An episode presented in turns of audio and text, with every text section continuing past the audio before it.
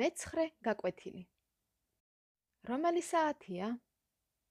ეხლა 2 საათია. რომელ საათზე იქნები სახში? სახში ვიქნები 2 საათზე. 3 საათზე. 4 საათზე. 5 საათზე. 6 საათზე. პირველ საათზე. რომელზე იქნები სამსახურში? სამსახურში ვიქნები 2-ზე, 3-ზე, 4-ზე, 5-ზე, 6-ზე, 7-ზე, 8-ზე, 9-ზე, 10-ზე, 11-ზე, 12-ზე.